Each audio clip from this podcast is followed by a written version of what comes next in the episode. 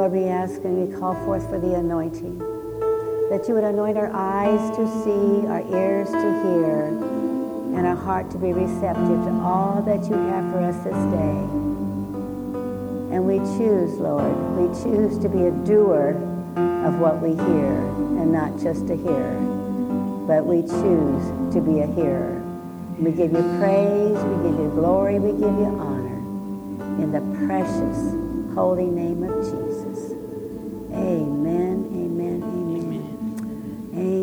Well, God bless you. You may be seated.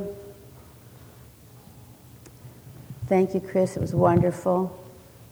It's always so good just to, just to worship the Lord and come into His presence.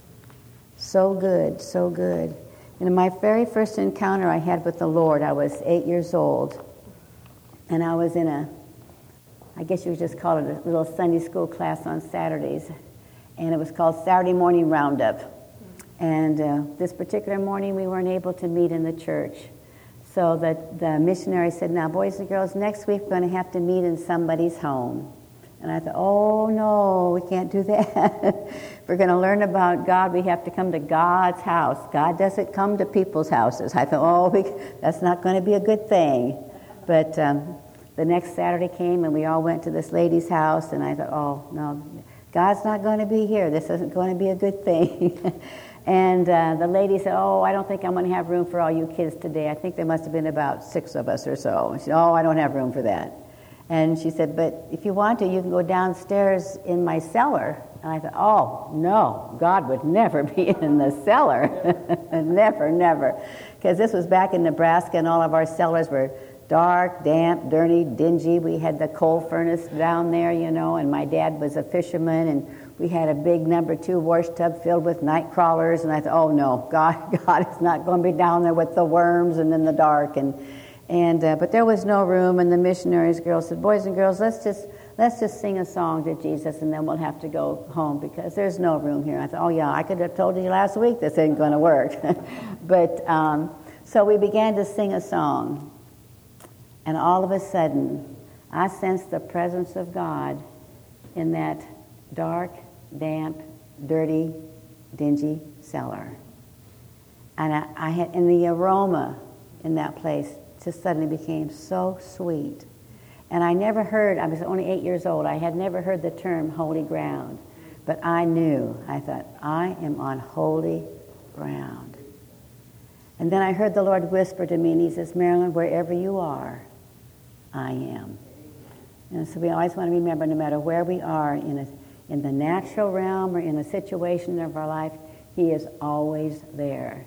So faithful and his mercies again they're new every every morning amen well we know pastor chris is in ireland and, and uh, i just came back from that same church just a few months ago so i know exactly where he's at and who he's preaching to and uh, so but i've been already to ireland and poland and germany or not germany switzerland and italy already this year in a couple of weeks i leave for germany but in all four of those countries that I've already been to, I saw a hunger for the Word of God like I haven't seen in a long time. And I think it had something to do with COVID. I think eyes had been open to some things. But they were so hungry. Every time we went out to dinner, I could hardly eat. They just kept asking me questions after questions after questions. So I thought, this is wonderful. Just they want to know more about the Holy Spirit, about how the anointing works. And so it was just, it was just glorious. And uh, so I just uh, was thrilled and, and happy that Pastor Chris is there. Our pastor, uh, I keep saying Chris, Pastor Chip is there. And uh, like I say, I know right where he's at. But um, I want to thank this church for having me come again. It's always an honor to be here and partner with you. And by the way, I have some partnership cards. If any of you, some of you already individually partner with me, so you can feel free to get a partnership card back there on the, on the shelf later. How many of you had seen the movie uh, Jesus Revolution? How many? You haven't seen that movie. Have you heard about the movie? You ought to see it. I don't know if it's still playing in this area, but it took place in California at a place called Pirates Cove. And it's only about about an hour from where I live.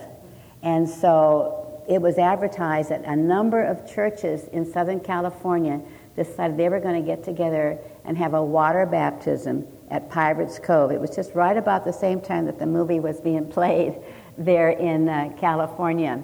And they had 4,000 people registered, plus anybody that just came. They just kind of wanted to have a record. And I forget how many churches were involved, but, uh, and you have to climb up this, all these cliffs to get to the top. And then once you're at the top, you go down a, a long stairway to get to the cove because the cove is down at the bottom and you're right there at the water. And I thought, boy, I'm going to be there at that event and I am going to help out because it was just, you have to see the movie. I mean, it's a true story. And um, I got to be in charge of line 14. so I was able to tell the people, okay, it's your turn now to uh, get into the water to be baptized.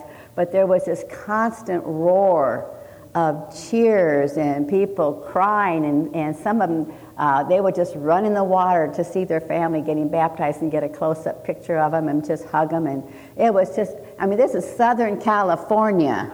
It's really good. And the week before, Rodney Howard-Browne was in Southern California. I couldn't get to go to that meeting, but then the following week, Mario Murillo was there, so I went to that meeting. So this is Southern California. so we're excited about things that are happening in California. And we focus on the good and pray that God turns the bad around. Amen. Because He's the God of turning all things around. All things around. Because He does answer prayer. Amen. I have a few things on the back, on the shelf back there. I'll just mention a couple things. One of them is, I forgot to bring the fresh copy of it. It's My Daily Delight in the Lord. Now, this one looks pretty tattered and torn because it's my copy. This is my copy. and it's about daily delighting in the Lord. The key word is daily. We delight with Him daily. If you ever buy this book, in a couple months, it should look like this. It needs to look like this. But you know, it just talk, the very first part of it talks about developing intimacy with the Lord. To draw close to Him. The Bible says, draw close to God and He will draw close to you. It's about intimacy with the Lord. And then there's different chapters in there, one on that we were created to worship, that we come pure in his presence, and that we enter into his courts with praise. I do that one every day, the praise one, because I just I just praise before I even begin to think about praying and asking for anything. And then there's one on bold, um, proclaiming faith confessions with boldness. And then also for if you're an ambassador for the Lord, and you are all ambassadors for Christ. So it talks about that. Then there's financial blessings, and there's a section in there for healing, and there's a section in there for praying for your nation and or your loved ones. And I always pray for America, and I pray that America hungers and thirsts after righteousness and shall come back to the land of her own borders.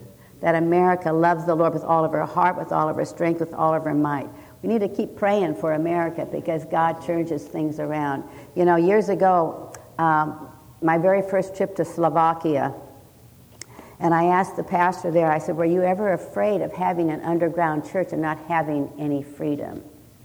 And he said, I wasn't afraid, but it wasn't because I was so brave. It was because hiding and having to have a different location for a church every Sunday, it was normal. It was normal that we couldn't have a church. It was normal that we had to hide and have an underground church. It was normal for us to not have any freedom. And then he said, but as prayer got stronger in the church, communism was getting weaker. And then he said, finally, it got to the place where I was able to cross the border. And when I crossed the border, he said, the first thing I saw, I almost cried when he said this. The first thing I saw was freedom. I saw what normal is supposed to be like. And the second thing he saw was color. See, in communism, color was taken away. Everything was black, white, or gray. You wore white or gray or black. Every building was white, no color, no color whatsoever. And he said while he, he was on the other side of the border, he was able to pick up some Christian literature. And when he came back over the border to come home, the Gestapo saw that literature. And so they started spying on him. And he said his wife got a little frightened because sometimes the spies would show up to where he was going to be before he even got there. But then he kept saying, but prayer.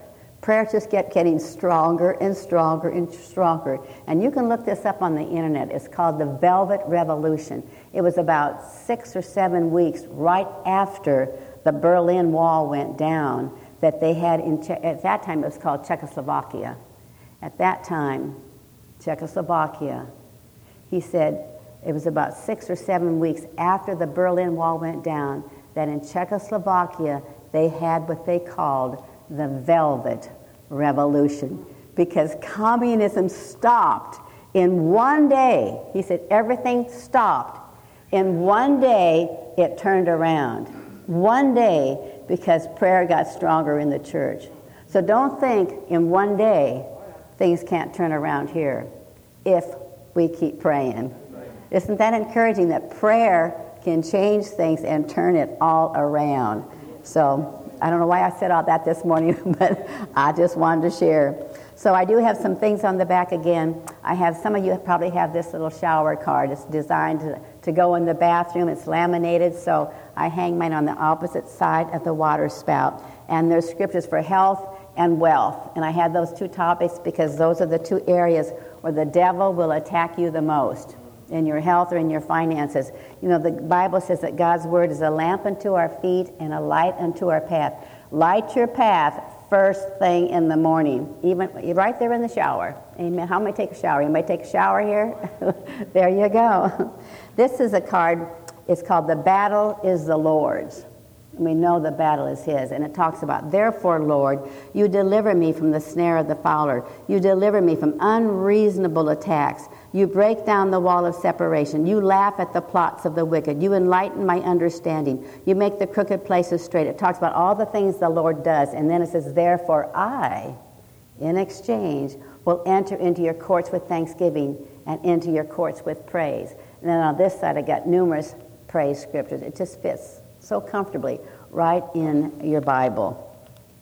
By the way, I have a brand new book. I was hoping to have that new book here this week, but it won't be ready till next week.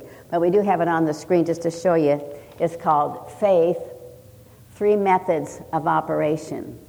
And I realized that as I was receiving all of my miracles in life, that I used my faith in three different ways. And one of the, one of the ways that you can use your faith is receiving faith. There's receiving faith. Another way that I talk about in the book is aggressive faith. You have to be very aggressive in certain situations. But, like, for example, salvation, you don't have to be aggressive to receive salvation. You just believe and receive. That's receiving faith. But there's times when the devil attacks, you have to be very, very aggressive. And the last one is defensive faith. So you can order this because it's going to, the picture should be on our website within another week. But um, this book will be available in one week, so don't miss out. And then this, some of you have probably received this Instructions from the Great Physician. This is the book that went number one on Amazon in two categories. And it talks about the healing power of God and how you take God's medicine. But you have to understand the instructions. If you don't understand the instructions, you won't know how to apply the word. So God's word is medicine. It isn't kind of like medicine, it isn't sort of like medicine. But one thing I love about God's medicine that's different than man's medicine no negative side effects, right, Bob? No negative side effects. How often awesome is that? and so you can double up, triple up, quadruple up, whatever you need, you can just take as much medicine as you want because you can't overdose. Can't overdose. Impossible to overdose. This one, My Three Miracles, the journey. This talks about all three of my miracles, but it's not just the testimony, it talks about the journey I went through to receive those miracles. And there's one section, I think it's the very first chapter, it talks about uh, not just faith, but a spirit of faith. The more you're in the Word of God and you feed your faith, you get to the place that the Bible talks about a spirit of faith. See, we've all been given faith, but you've got to get to that place where you have a spirit of faith. And a spirit of faith is like an attitude, like, hmm, I refuse to be defeated. It's an attitude. Amen. A spirit of faith is the one that wins. Then I have this little daily power bar for scripture uh, for healing. There's, it's filled with script, uh, scripture cards for healing, but let me just show you how it works. giving you the instructions. It says, and starts off with Proverbs 4 My son, pay attention to my words. You have to know the instructions. So there's a prayer in the back. Somehow this one got out of order. And this little prayer says, Spirit of, let's just say, for example, maybe you have, we'll say, diabetes. Spirit of diabetes. In the name of Jesus, I pull you down from your position of authority. I break the power of assignment you have against me, for it is written. And then you go back and you find one of those healing scriptures that just really bears witness with you. And then you proclaim, it is written, and then you speak what is written. So this is how this little packet works. You just take authority over that spirit, name what it is, and say, and I break your hold in Jesus' name. And then the other book I have is called uh, Guidelines Praying for the Sick. I think I was only able to bring a few of those. But it's such a powerful book because we all are supposed to be praying for the sick. But there's one chapter in here that talks about why some people don't receive healing. And that is so important because the more you understand not just how healing works, but what, what is the problem that keeps us from receiving healing, that helps you to be more bold and confident when you're praying for the sick. So we have a lot of tools back there. I just want to encourage you to go back to that table. Cami, can I just hand these to you and you can just hold them for me? Thank you. Thank you. I'm honored to have my daughter with me today. we had a lot of fun yesterday for sure. Well, my message today, I've titled it, Why Some Prayers Aren't Answered. Have you ever wondered why maybe your prayer hasn't been answered?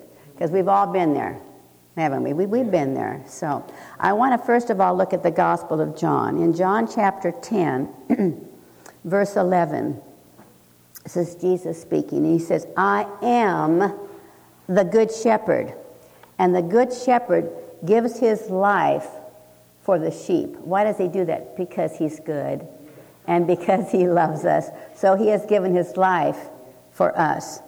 And then we drop down to verse 27. It says, My sheep hear my voice.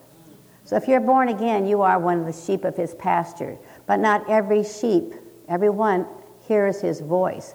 So in order to hear his voice, we have to draw close. If you're talking to your friend and they're halfway down the block, they're probably not going to hear what you say. But when you're close to your friends, you can hear what they're saying. And Jesus says, My sheep hear my voice. So that implies we're close in proximity to hearing the voice. And then he says, And they know me. So when you're close to the Lord, you're going to begin to develop a deeper fellowship with Him, more intimacy. Again, it's about that book, My Daily Delight. You develop intimacy with the Lord. And then he says, And they follow me. So once you're intimate with the Lord and you hear his voice, you will follow him. So he says, My sheep hear my voice. In other words, they draw close to me and I get to know them. We fellowship together. He knows your voice and you know his voice. And they follow me. Now, I want to read a scripture out of the book of Genesis. You don't have to turn there, but it's in Genesis chapter 3. This is where God is speaking to Adam. And he says to Adam, God said, Who told you you were naked? God said that to Adam. Who told you that? It isn't that God didn't know. He is just wanting Adam, you just think about that question and think about the answer. Who told you that you were naked? On a personal level, who told you that you'll never amount to anything? Who told you you'll never prosper? You'll never walk in the blessings of God? Who told you your condition is inoperable? Who told you your condition is hopeless and terminal? Who told you that? It wasn't the Good Shepherd. The Good Shepherd has never told that to anybody. Who told you it's hereditary and you just have to live with it, not the Good Shepherd. See, when you're born again and you become a part of the family of God, you take on God's DNA. Healing and wholeness and prosperity, That's our heredity. That's what we, that's what we are, that's our inheritance. My heredity is healing and wholeness and the blessings of God. Jesus said, I am the good shepherd. By my stripes you are healed. I am the good shepherd. I have a full supply for whatever you need. So, why is it we can know the Word of God? We can pray the Word of God. We can pray the will of God, but still we don't always receive. Something is wrong here. What is the problem? In Mark 11 23, you probably know this scripture, but it says, For verily I say unto you, that whosoever, that means any human being, can do this. Whoever, whoever shall say to this mountain, what is a mountain? A negative situation in your life. Whoever says to this situation, Be thou removed and be thou cast into the sea, and shall not doubt in his heart. Now, you can have doubt in your head and still have faith in your heart and receive. You just take authority over those doubts. But it says, If you do not doubt in your heart, but you shall believe in your heart, then those things that you say shall come to pass. You will have whatever you say when it comes from your heart. So we must believe in our heart. You see, we live in two realms. We live in the natural realm and we live in a spiritual realm. And there's far too many people, even believers, that live out of the natural realm, the realm of emotions, the realm of the mental realm, out of logic and reasoning. If you live out of the realm of logic and reasoning, if you're always living out of the realm of your emotions, your prayer will not be answered because you have to pray from the spiritual realm. Not, not out of fear, not out of head knowledge, not out of logic and reasoning. So you can come to church Sunday after Sunday after Sunday. Get filled with knowledge, so much knowledge. But knowledge alone will not bring healing. Knowledge alone will not bring forth a quality of life. Just knowledge alone will not do that. Knowledge alone will not change anything. The Bible says that faith without works is dead. Knowledge without spiritual understanding, knowledge without wisdom is dead. So faith comes by hearing. So, first of all, we start by hearing and hearing and hearing the Word of God. And then spiritual understanding begins to take place. And then once you've got that spiritual understanding, then you begin to believe from your heart because now that word has gotten into your spirit. And once you believe from your heart, then God's place is He brings it all to pass. It'll all come to pass. But once again, knowledge alone will not bring forth healing, nor will it improve the quality of our life. So we're going to look at a story today out of the Gospel of Mark. And this is when uh, Jesus was up on the mountain and he had invited Peter, James, and John to go with him.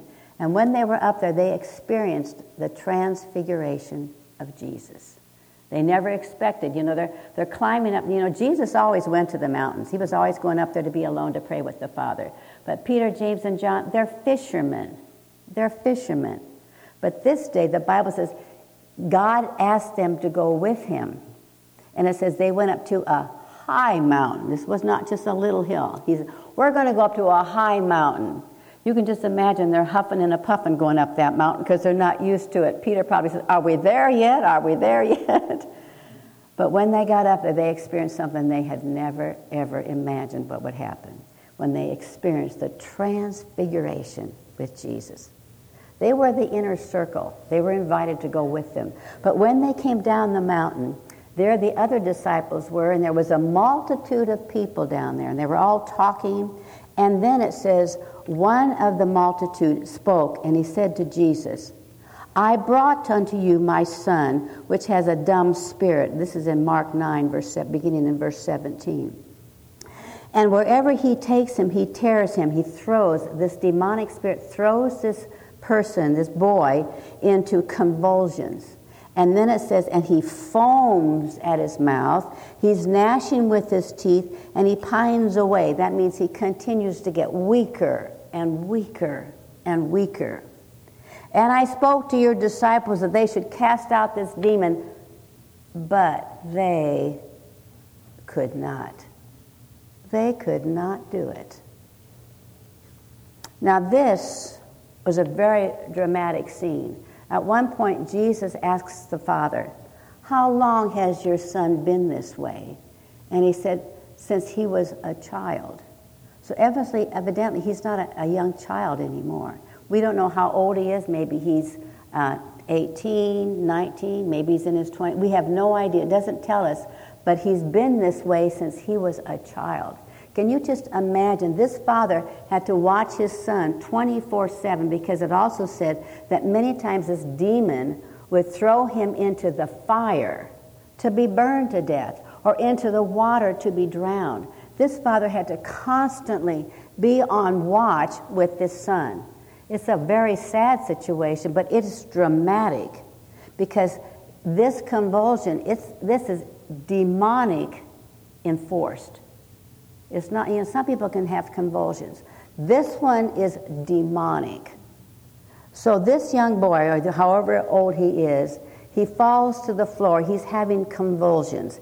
He's, I mean, shaking, severely shaking his head probably banging against the ground, his eyes rolling up in his head. He's foaming from the mouth. He's gnashing at his teeth. I mean, he probably isn't dressed well. Maybe you could even see the burn scars on his arms, maybe some open wounds. I mean, this is a very heartbreaking situation for this father, but for these people to see this, and again, just just a very even gross. I mean, if you're seeing somebody demonically foaming at the mouth and shaking severely, this is a dramatic scene.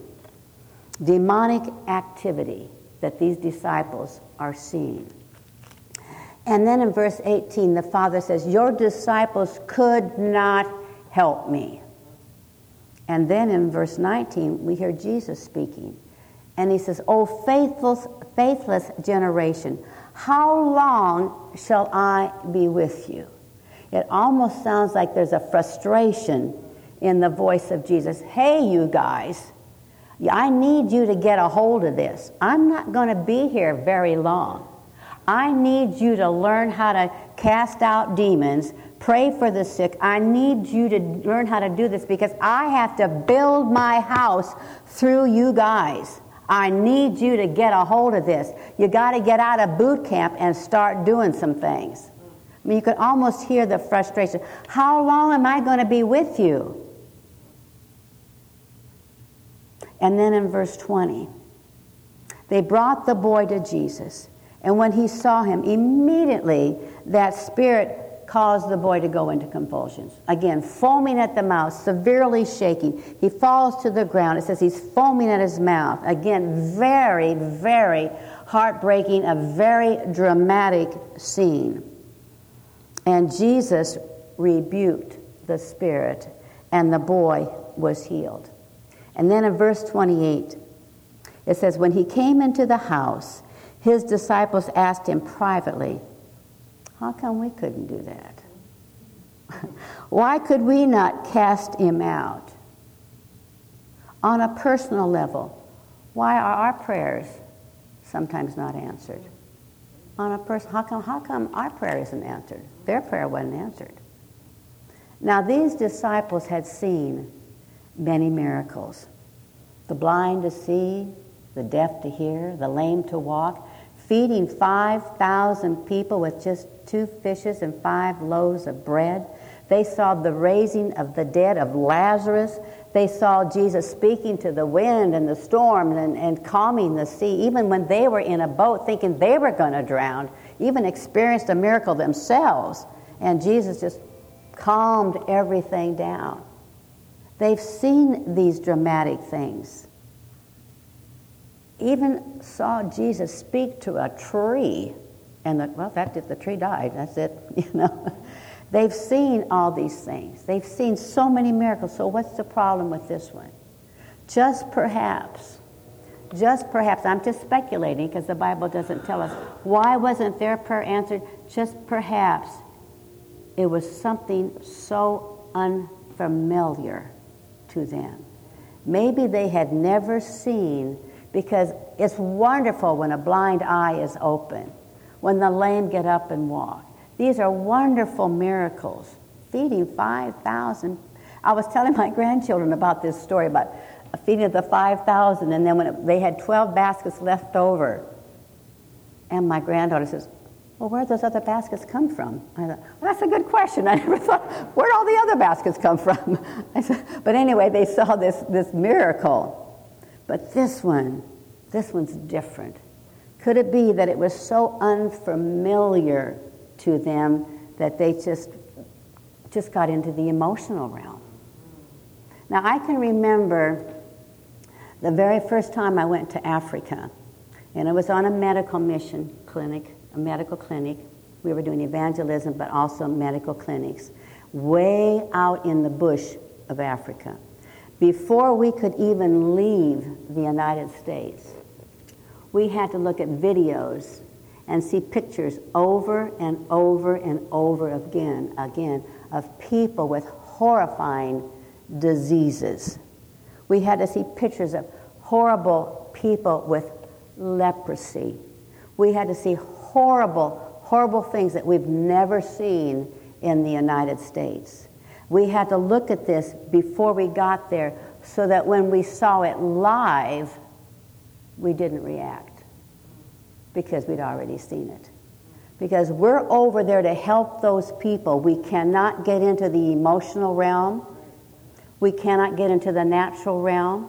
We have to be strong. We have to stay in the anointing. Do not react. And I mean, we saw horrifying things.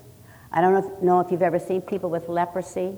When you're in, in Nairobi, further into the city, you will see people sitting on the ground along the side of the road outside of town. Lepers, a whole row of lepers. And they'll have their face covered, either a blanket or a scarf or something, because their face is covered with boils, open, oozing sores. I saw a man who didn't have a nose. There's just a hole there, an open wound. Very, very gross. We don't react. Oh, I've seen that before. Mm-hmm. I've seen that before. We could not react. I saw a 16 year old girl with leprosy, already losing her toes. It's heartbreaking. There's no sanitation when you're way out in the bush, and they live with animals and they don't have shoes on. So they're walking in filth all the time. And so they develop worms in their stomach. I've seen people that had worms so bad that when they cough, they cough up live worms. Gross. We're seeing gross things. I saw a man, his his leg had this horrible, huge, open wound, deep wound. If his gangrene, if it wasn't amputated within a few days, he's not going to make it. We've seen little babies. Uh, the mother lives in a small, small hut, and she has a fire on the ground to, to heat up water, to, to cook something. When her baby is born, when he's old enough to roll over, he doesn't know what, he just rolls over into the fire. We've seen babies where there was all the flesh was burned off, and these babies are screaming in pain. There's so many flies because there's no sanitation. I've seen flies, three and four flies on a tongue of a baby when he's crying. No reaction. We don't react because we've seen it before. Maybe in this situation, again, I'm speculating, but maybe what the, the these disciples are seeing, this horrible scene, with this man having these demonic convulsions, demonic convulsions, foaming at the mouth, gnashing, banging his head. Maybe this is something so unfamiliar, and they thought, oh my goodness, my goodness. Or maybe they just felt pressured because there's a multitude of people, or I don't, I don't know. But there's something that happened that they were not be able to get their prayer answered. Just perhaps they were in the mental, emotional realm. There's no anointing in the emotional realm. There's no anointing. There's no move of the supernatural in the emotional realm. See, we live in two realms the natural realm and the supernatural realm. No miracles take place from the mental realm. No anointing for miracles in the natural realm.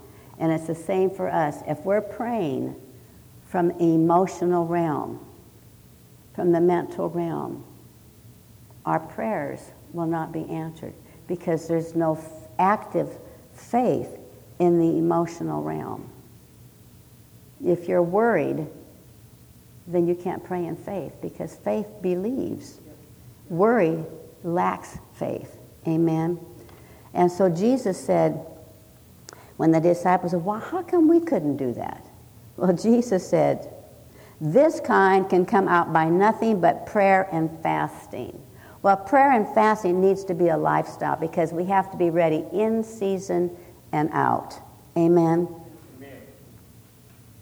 Jesus, again, always went to the mountains to pray. Well, we are told in Jude 20 build yourself up in your most holy faith, praying in the Holy Spirit. That has to be a lifestyle. That you pray in the Spirit. When you're in the, when you're in the shower, pray in the Spirit when you're in the shower. When you're driving in the car, pray in the Spirit at all times. All times. Always be ready in season and out. It, it keeps you out of the emotional realm when you're built up. Wisdom, you'll get wisdom on how to deal with uh, certain situations in your life. The answer comes when you're tuned in to the Holy Spirit. For me, when I fast, one thing I like about fasting, it causes the ear of my spirit to be more in tune with the voice of the Father. I want to hear what he has to say to, to him or to me. You know the story of Jesus when he was speaking to Jairus and the story about the woman with the issue of blood. And Jesus is waiting, or Jairus is waiting for Jesus to come to his house to pray for his daughter that so she will live and not die. But while he's talking to the woman, one of the servants from Jairus' house comes to him and says, It's too late. She already died. Jesus heard those words. Immediately, he turned around to Jairus and he said two things. The first thing he said was, Fear not.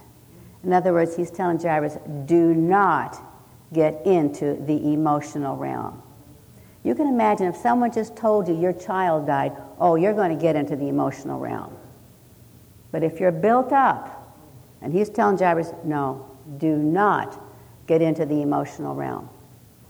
Fear not. And then he said, only believe. Believe what? He's telling Jairus, you said if I come to your house, she will live and not die. Don't ever change your testimony just when the situation goes the opposite direction that you were expecting it to go. He's telling don't change your testimony. Don't get into the mental realm, the emotional realm, and think, well, it's too late now. It's never, it's never too late for God. Amen. So, on a personal note, who told you your situation is impossible with God. Who told you that? It wasn't the voice of the Good Shepherd. It's never, you know, the doctor might say, Well, I've tried everything, it's hopeless. No. Who told you that? Not, not the Good Shepherd. Jesus says in, in Mark 9 23, if you can believe, if you can believe what I said in my word, all things are possible to the one that chooses to believe and not waver. So, how do we turn these situations around? How do we get our prayer answered? Well, Jesus goes on to say, and this part was in Matthew in the same story, but Jesus says, I say to you, if you have faith as a mustard seed, you shall say to this mountain, Move from here to there, and it shall move, and nothing shall be impossible. That's pretty awesome. You can speak to say from you move from here, you get off of this body and you go. You leave from here and it will leave. it will move if we believe. So nothing, it says, nothing shall be impossible with mustard seed faith. So let's talk about the mustard seed faith for just a moment. The mustard seed is a small seed, a very small seed, but it's not the smallest of seeds, but it is a small seed. But Jesus is not promoting small faith. And he's not referring to the size of the seed when he's talking about the mustard seed. He's referring to the quality of the mustard seed. So let's look at the qualities. You know the story about David and Goliath. David was a small boy, Goliath was a giant. But David conquered Goliath not by his size, but by the quality of his faith. So, number one, the mustard seed. This is so dynamic about the mustard seed. The mustard seed has rapid growth. It is a very fast growing seed. So if we have mustard seed faith, you can look at Isaiah 58 8 and it says, Your health is restored speedily. So our body, we can expect our body to have rapid recovery, not 6 to 12 month recovery like the doctor said. Who said it has to take 6 to 12 months for recovery? Not the good shepherd. If you've got mustard seed faith, you can have rapid recovery in your I think that's awesome. Your body can have rapid recovery. Hallelujah. So, and the second thing is the mustard, mustard seed is unaffected by its surroundings. In other words, we should not be affected by when the negative reports come in or those symptoms increase. We should not be affected by our surroundings. Don't be affected. Don't get into the emotional realm when something happens when you don't expect it. I can remember my miracles. I can remember when I had a double malaria.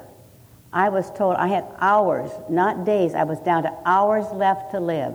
My daughter was notified. She's getting ready to fly out to the hospital. She was living in Cincinnati. I'm in Oklahoma. I had hours left to live. They already told my son, "Your mother's, your mother's going." I thought, no, no. And most of the time I was unconscious, but when I was conscious, and, and the doctor said, Marilyn, um, you won't be here by this afternoon. And I thought, no, it is written, I will not die, but live. And I fell asleep. And I woke up and it was dark in the room, and I thought, is this the middle of the night? And this might sound funny, but it wasn't funny. My first thought was, I'm still alive. I thought, I'm not dead yet. And I thought, as long as I have breath, I can fight. And I thought, the devil is going to see me sitting up in bed. Now, when, if you've ever been around anybody who's on their deathbed, they're weak, they're frail. Malaria destroys your liver, your kidneys, your spleen, and your blood. I was on my deathbed in just one week. My blood was destroyed. My, my whole body was yellow and swollen. Everything is shutting down. You have a very, my fever was over 105. But I woke up in that dark room and I thought, the devil is going to see me sitting up in bed. And I took a hold of the support bars and I began to pull. I had so, I was so weak. But you know, if you start fighting, the greater one on the inside of you, he's going to, mm, he's to help you. He's going to push. I mean, I just felt like the Holy Spirit, you can do it. You can, I'm helping you. And I, I sat up in the upright position and with a frail, because I had no volume anyway. When you're about to die, there's no volume. You don't have anything. With a whisper, a whisper, I took authority over that spirit of malaria. And it was just like the woman with the issue of blood when it says she immediately felt she was healed of that plague. When I took that authority that time, which I had done whenever I was awake during that week, instantly I thought, the plague, I was just delivered from the plague. I mean, I'm healed. and, you know, even if it's with, just with a whisper, You know, I can remember one time when I was in Africa, and uh, actually it was my first time, and I was preaching in this church. And uh, it was a big church, all the women on one side, the men on the other side. And the pastor took an hour to introduce me. First, he took an hour to introduce the bishop up in Ireland. Then he took an hour to introduce me, so two hours of introduction. And then the last thing he said before he called me up, he said, Now we know what the Bible says about the women speaking in the church. Why is he going that direction? He said, We know what the Bible says about the women speaking in the church. And then he said, So we will see if she is of God or not. And I thought, er, That's it. I thought, Oh, Lord. And I was all by myself, you know. And, but they liked me.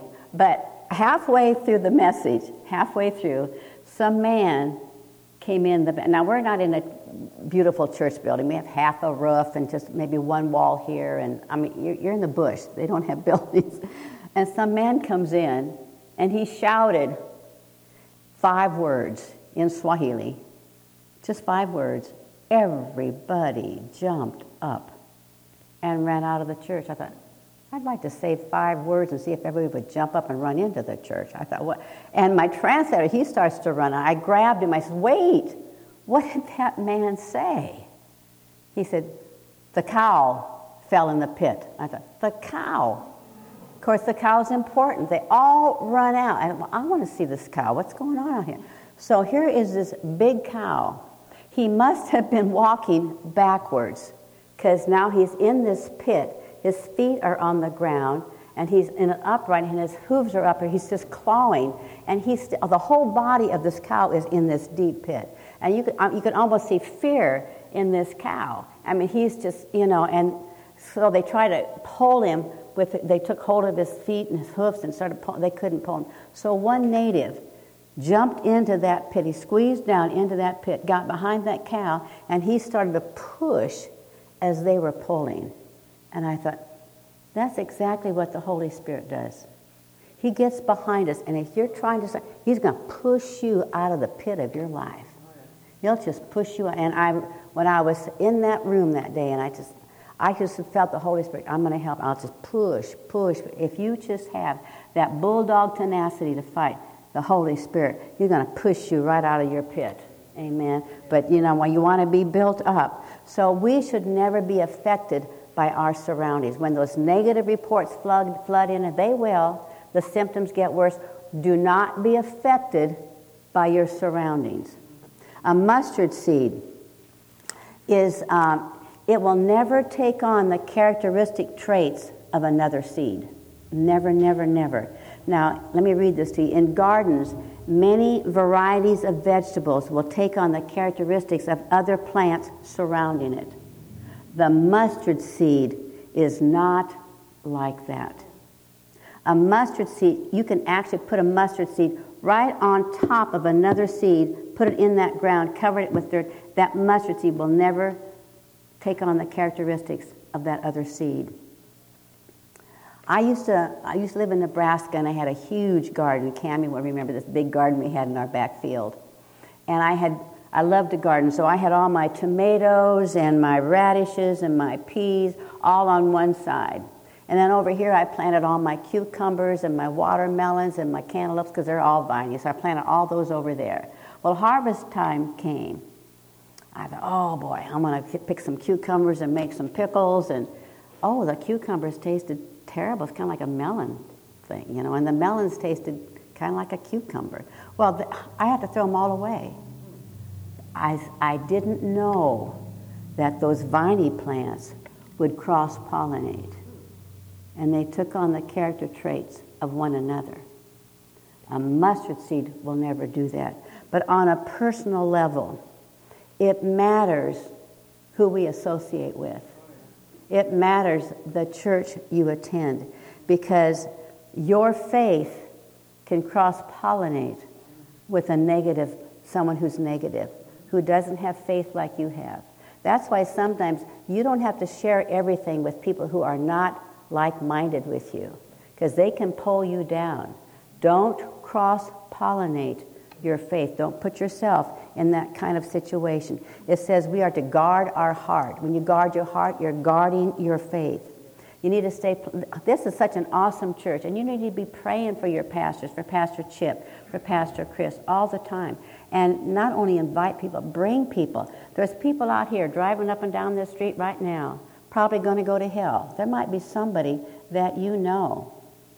You want to bring them to church where their whole life can be changed in an environment like this.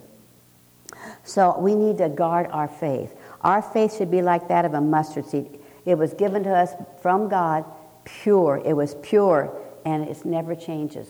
So we need to guard and keep our faith pure. So don't cross pollinate your faith with someone who does have has no faith.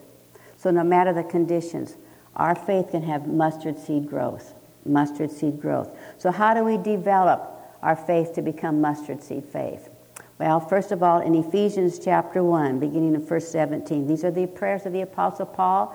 You should pray them every single day. Feed your faith. It says, The God of our Lord Jesus Christ, the Father of glory, may give unto you the Spirit, the Spirit of wisdom and revelation of the knowledge of Him, so that the eyes of your understanding are enlightened.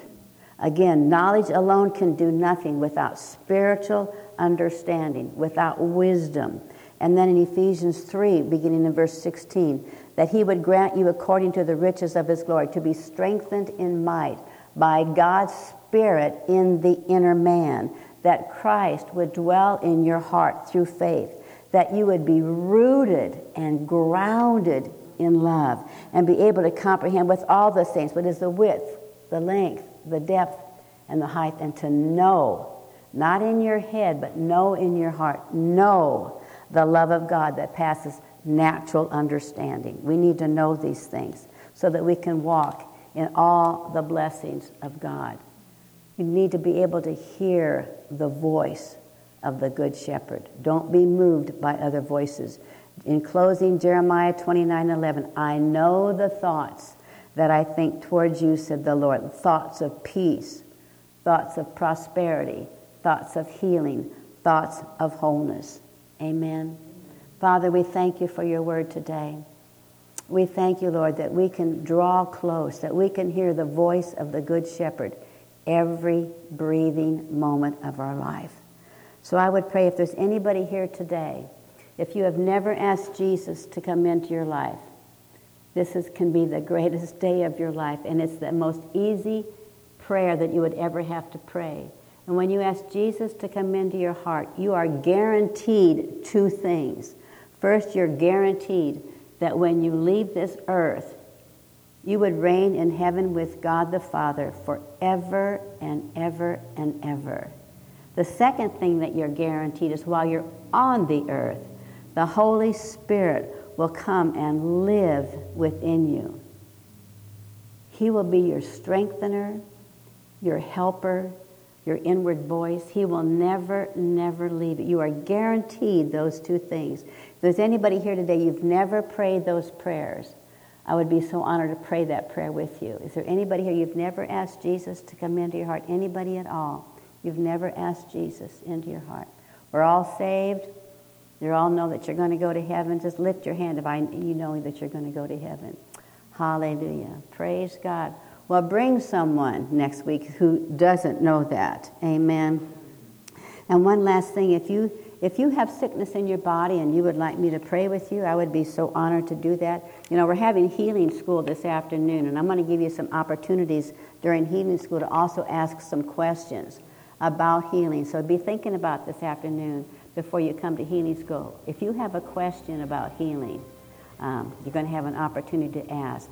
But if you're here this morning and you have pain or sickness in your body and you would like me to pray with you, I'm going to invite you just to come up here quickly. Anybody at all? You'd like to have prayer? Thank you, Lord. Thank you, Lord. Hallelujah. We just make a line over here. Sure. Thank you. When you come up and remember, Jesus is the healer. I'm not the healer, but he says that we can lay hands on the sick. He anoints us to be his representative. So when you come up here for prayer, I don't want you to be praying. This is the time that you just receive. Not to talk to the Father, but to receive from the Father. And you know, a symptom might come at 3 o'clock this afternoon. Well, we're not going to be surrounded, we're not going to be removed, or we're not going to be moved by anything that happens. We're not going to be affected by our surroundings, just like the mustard seed is never affected by its surroundings. We're not going to be affected by any negative report because most miracles are not instant. They can be instant, but most of them are progressive. But you can lose it if you give place to a negative symptom. Like Jesus said to Jairus, fear not. Don't get into the emotional realm, but just believe. Amen.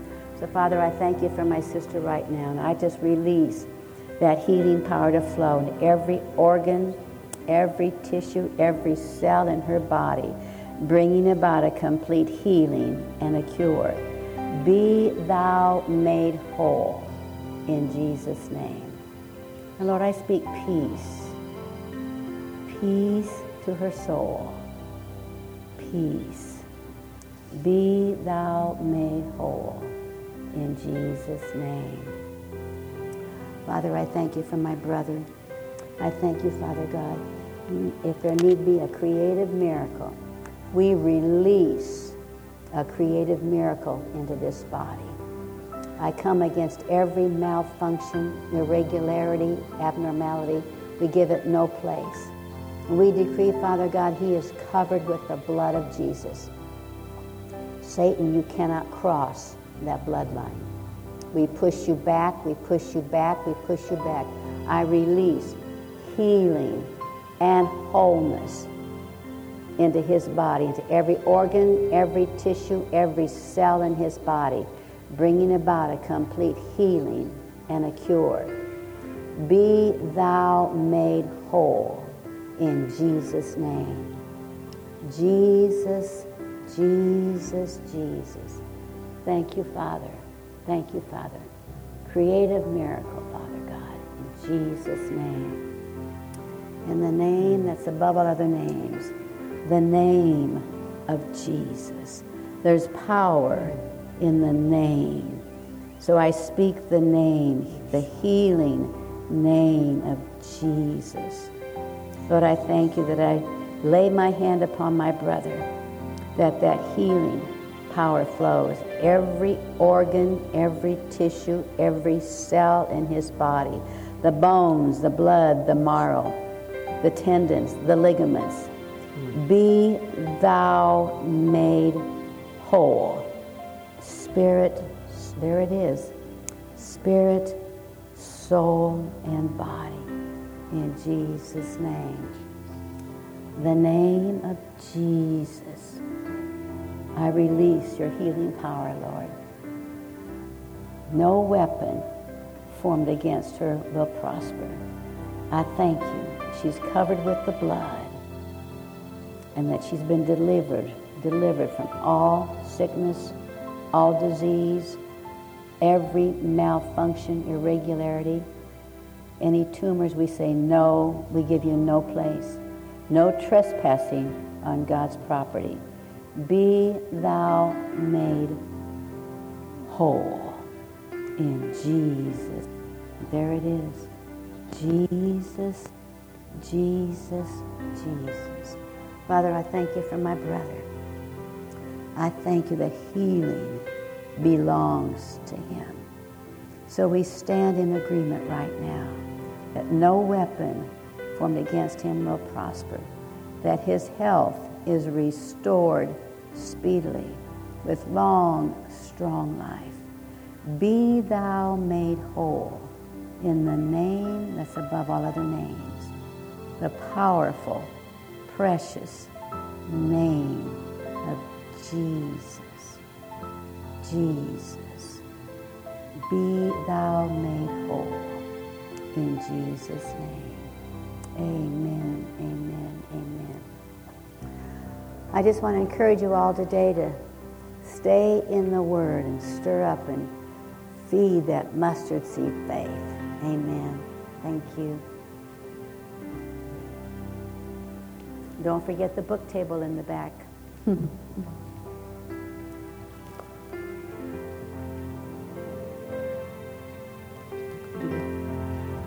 So uh, let's uh, get get prepared to receive the offering. Um, everybody, uh, I want everybody to know that all the offering will go directly to Miss Marilyn and to her ministry. Um, and so, whatever you, you plan to give, um, you're welcome to give that. We're not going to take up two separate offerings. We're going to take up one. And so, um, and sure appreciate uh, the generosity of, of all the folks here. You all are wonderful givers. And I've been reading that verse about how God loves a cheerful giver. It's the one that enjoys it, has fun doing it. So that's the way God wants it. He doesn't want us to, to feel compelled to give. He wants us to have a cheerful and willing heart. And so, Father, I pray for this offering today. And I thank you that it will be blessed. The people that give will be blessed, and Miss Marilyn and her ministry will be blessed. And we thank you, Lord, that you cause us to have an overflow of blessings so that we can give anytime that there's a need. In Jesus' name, amen. Come ahead, Mr. Jared. Appreciate all your help, Jared, especially when Chip's out. He always helps, but uh, he's been helping extra. Um, and uh, again, don't forget the, the book table back there. Um, Miss Cami and Miss Marilyn will be back there. Um, some really good books. I've, I've really enjoyed reading many of those. They're, they're awesome. Um, and and uh, I think we know Miss Marilyn's heart. You know, she wants to help help us all, right? So uh, help through through the gift that God's put in her. And so, uh, if it's okay, I'll go ahead and pray for our meal, so that way, when it gets ready, we can just dig in. So, Father, we thank you for the food. We, we bless it. We call it blessed. We thank you that it'll nourish our bodies. And we thank you for the fellowship and for, for the abundance that you've given us so that we can enjoy a meal together. And we're thankful for that, Lord. In Jesus' name, amen. All right, so everybody's got an assignment. Come back to Healing School and think of some questions. So if, even if you're on, uh, if you're joining, I know Jerry has to join from a distance. Send some questions in and uh, Miss Marilyn's got it on her heart to answer questions. So I, I, always like a little advance warning so I can think of some, right? So think of some questions and come back at 3 o'clock, and um, you're dismissed.